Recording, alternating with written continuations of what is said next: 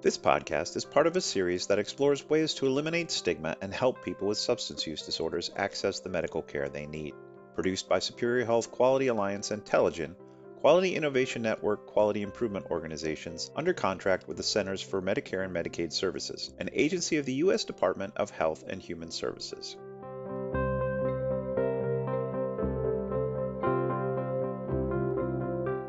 Hello, and welcome to the Stigma Podcast. In this podcast, we're talking about the ways that stigma impacts people living with substance use disorder. We aim to inspire and empower our listeners to shift away from the culture of stigma towards one that promotes healing and recovery in a supportive and respectful way.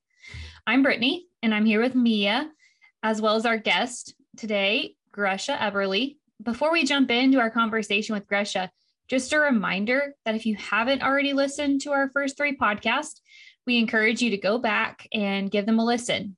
We think there's some pretty good stuff in there. And we want you to join the conversation. Send us your comments, questions, ideas for future topics to stigma podcast at telligen.org.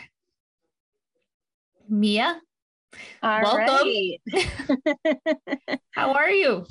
I'm doing well. Mm, We're we're just keeping keep keeping on, keeping on. Um, but I am so excited today, Brittany, about our guest. Um, I feel like we've really got a great guest to have some conversation with, and I'm just super excited to to jump in with her. But first, I just want to tell everybody a little bit about the fabulous Gresha Eberly. Um, Gresha is a public advocate who has been working to destigmatize addiction treatment within healthcare settings. Um, she's been featured in several media outlets. We'll we'll try and uh, throw some links in our description if we can. Um, and um, her background is as an individual with uh, coming up on 10 years in recovery. So she brings that lived experience to the conversation, as well as the professional experience of um, having been a recovery coach since 2017. She's worked in an inpatient addiction consult service, and she is currently the project manager for the HART Initiative. And I'll have her tell you a little more about that once we get going. Um, but with uh, Michigan State University. So I, she just brings a multifaceted um, approach to this conversation, and I'm so excited to get to get to talking with her. Yeah, so welcome, Gresha. bio. Yeah, welcome, Gresha. And Thank you. we're gonna start. I'm gonna start by asking you our traditional kickoff question, which is, "What is your why?" And what I mean by that is, what makes the topic of stigma meaningful for you? Um, first of all, I want to thank you guys for the opportunity to um, be a guest on this podcast today. Um, I think the work that you guys are doing is really important, and stigma needs to have a light shined on it um, a lot more. Um, my why is it comes down to not wanting anybody to feel like they have to go through this alone, like I did 10 years ago. Um, I didn't have any, I didn't have any resources. I live in a rural area as well.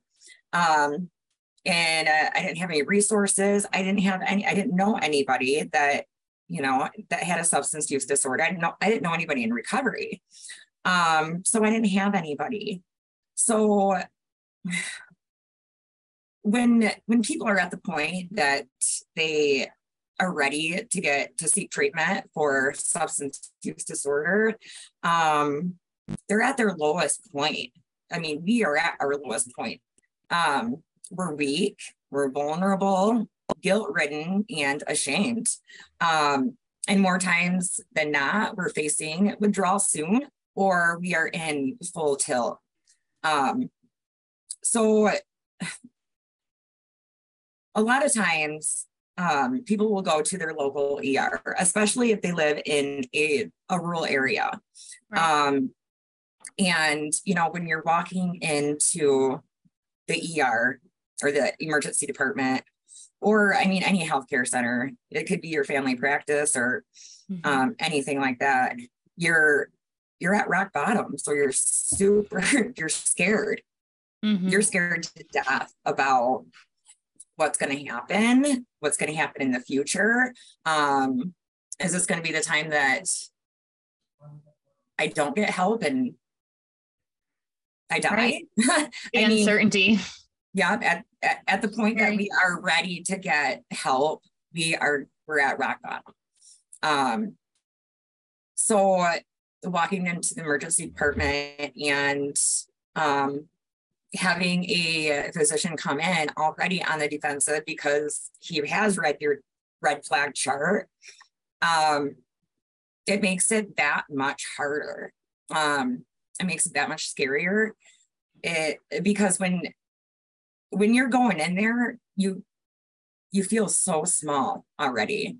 And then for a doctor to come in already on the defensive because he know he he knows what you're going to ask for, or he thinks he knows. Um, right. It it it brings a hopeless feeling. Um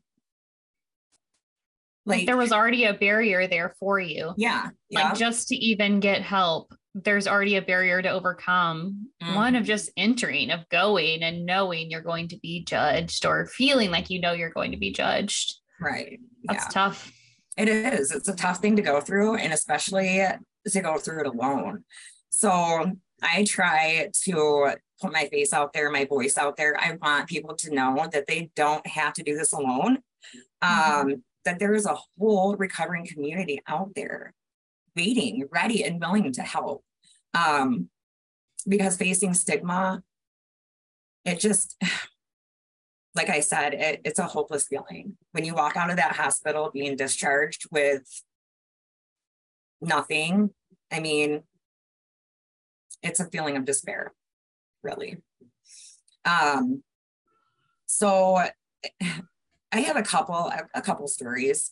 Um, one is a personal story when I had dropped to my knees one day decided to get treatment. I did not want to live like this anymore. I was on the verge of dying. Like I was, Mm. I was having seizures every day.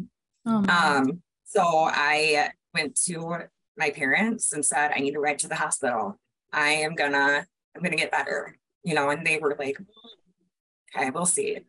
Right. So they dropped me off at the local small rural hospital.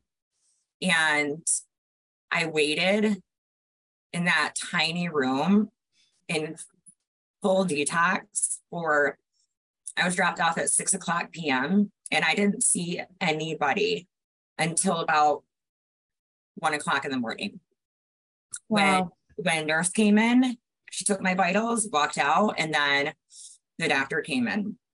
Um, and when he when he first got into the room, he said, "I know what you're here for, and it's not happening today.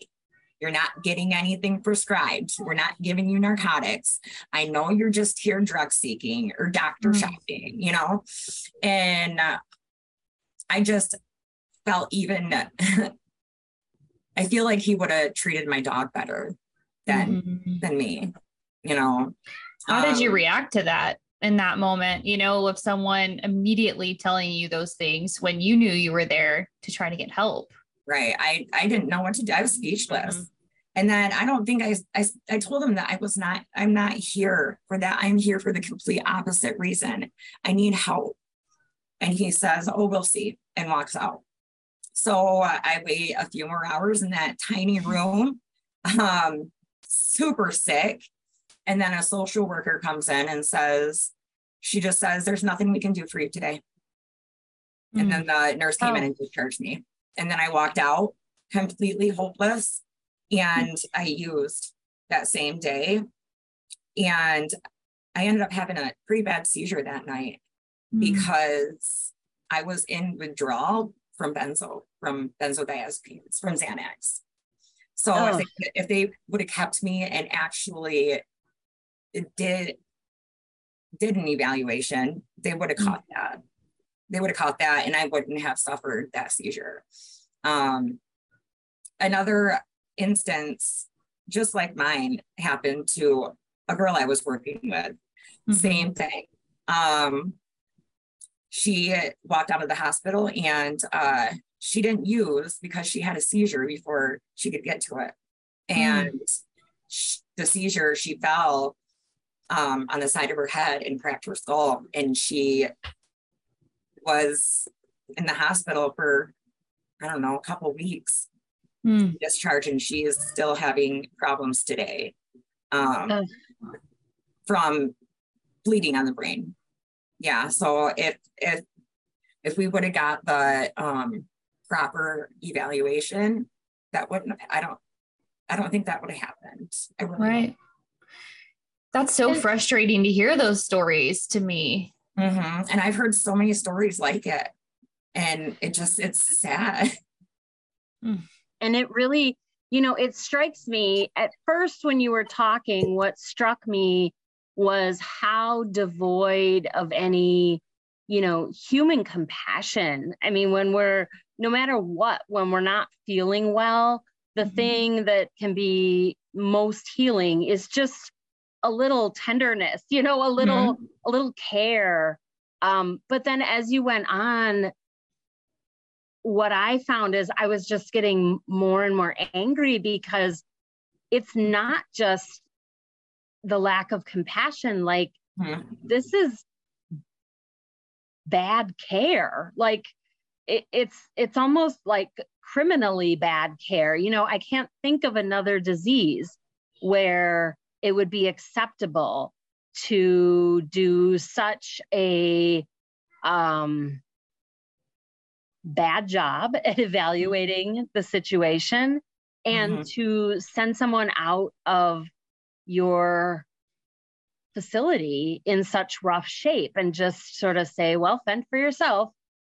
You know, we wouldn't do that with someone with diabetes who was having, you know, a blood sugar crisis and couldn't get their blood sugars under control, we wouldn't just say, well, you know, you probably shouldn't have ate that and kick them up, you know, kick them to the curb. But, for some reason, this idea that it's okay to do that to other human beings mm-hmm. and to mm-hmm. just, you know, completely shirk our responsibility as medical providers. I, I don't understand where I mean I I do understand where that comes from, but it just infuriates me. Yeah, I, I mean, I don't, I don't want to, um, I don't want to sound like, you know, all healthcare professionals are awful. I mean, there's no. so many out there that do such a good job, you know, but I found more in the rural areas. Um, that's where they need a little bit more stigma education and mm-hmm. training. I mean, I've I faced stigma at almost daily for the last 20 years. Um, I mean, I still do today. I mean, I I was stigmatized for having a substance use disorder, stigmatized for um, having or substance use during pregnancy, and then uh, stigmatized for being on medication for opioid use disorder. So it's it's everywhere for a lot of us. Is that you know, and it's just it's tough. It's yeah. tough to get it. I mean, it's it's hard because you got to deal with you got to deal with this disease daily you know mm-hmm. and it's for the rest of your life and you're thinking gosh mm-hmm.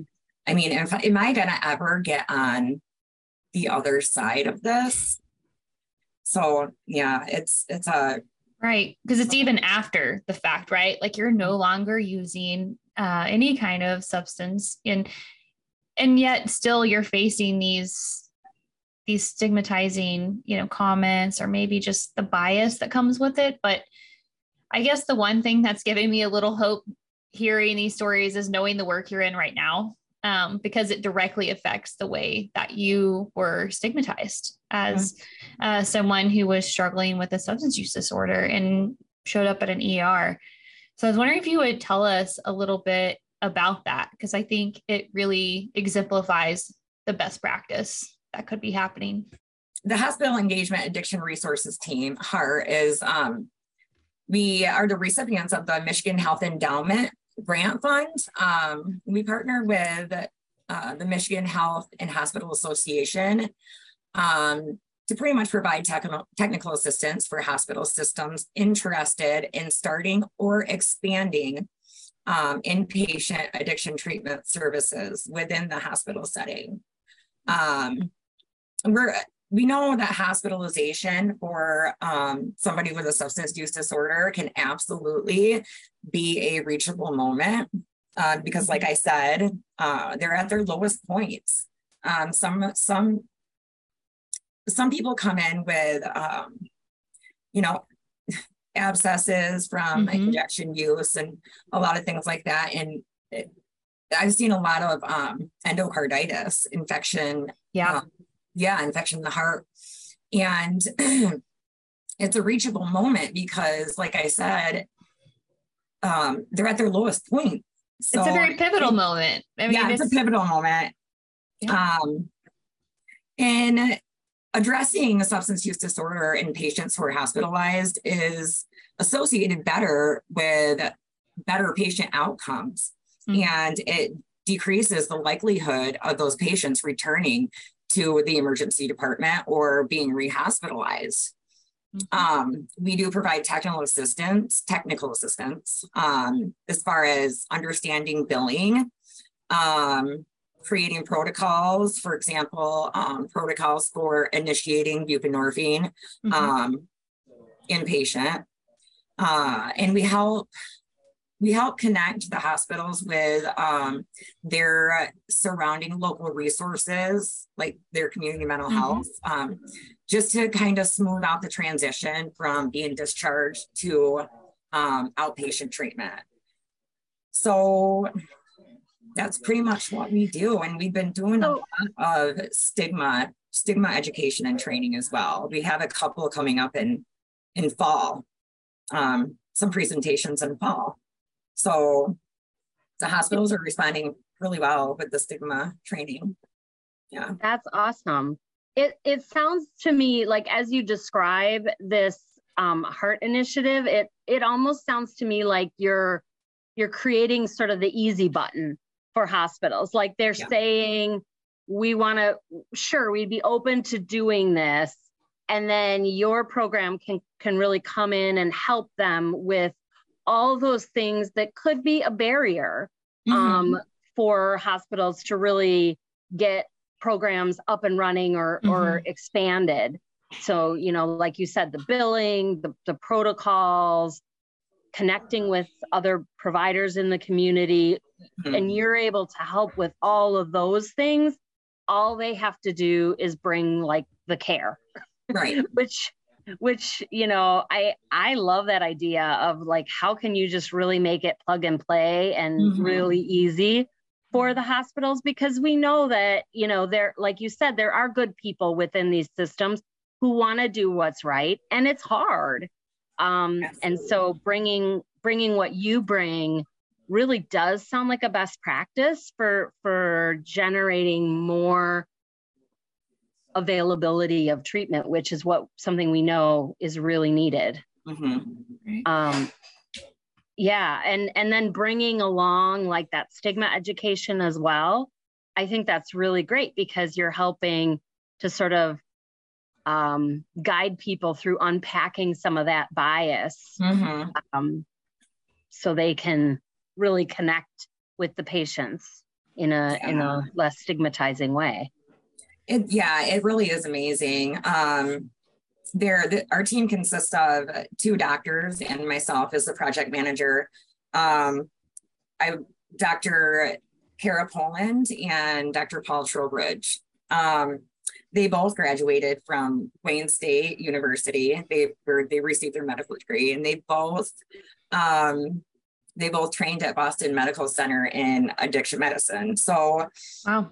they and they've done some amazing things. And um, Dr. Trowbridge actually um, he helped in creating the first one of the first addiction inpatient addiction consult services at mm-hmm. Boston Medical Center and um, Dr. Poland created the inpatient addiction consult service at Corewell Health in 2020, the one that I worked on as recovery coach.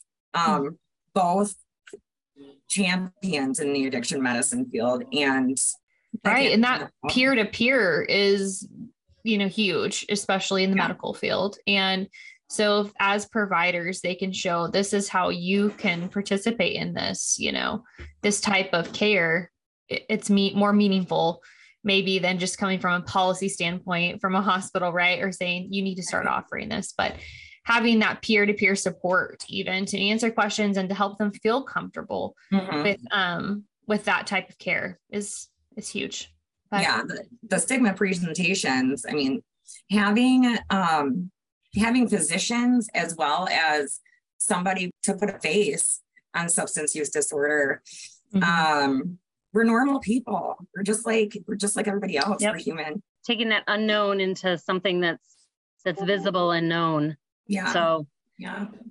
Oh, I'm so sad. We're we're nearing the end of our time today. I told you it would just fly by. You did. Um, but Gresha, thank you so much for sharing part of your story with us and for telling us about the amazing work you're doing um, with the HART Initiative as a as a best practice for for creating more treatment availability and Brittany, I think you have some exciting news about our next episode. I do. I am excited to introduce you all to another organization that's also in this world working on addressing stigma. Um, so, we are going to be meeting with Drew Cook with Shred the Stigma, which is a, a group out of Oklahoma City, Oklahoma, who is really addressing the the work that's needed in areas where people can't always access it themselves. So they're actually a mobile harm reduction unit. So I'm really excited for you guys to meet them and to hear about how this work was started and um, how it can be implemented where you're at as well. So please tune in uh, next month for that episode as well. And then feel free to reach out to us. Um, we, like we said earlier, we want to hear from you. We want to um, listen to your comments or feedback or uh, really anything you would like to share with us. We're we are open ears. So you can reach us at stigma podcast at telligen.com. And if you want to make sure to not miss a future episode, you can subscribe to our podcast at your favorite podcast streaming service Otherwise, you can always find us on both Telligen's website and um, the Superior Health Quality Alliance website. Thanks for listening, and we'll talk to you next time. And thank you so much, Gresha. Thank you for listening to this episode of Shine a Light on Stigma. Join the conversation by sending your questions, feedback, and ideas to stigmapodcast at telligen.com. Views expressed in this podcast do not necessarily reflect the official views or policy of CMS or HHS. Any reference to a specific product or entity herein does not constitute endorsement of that product or entity. This material is for informational purposes only. It is not intended to be a substitute for professional medical advice, diagnosis, or treatment.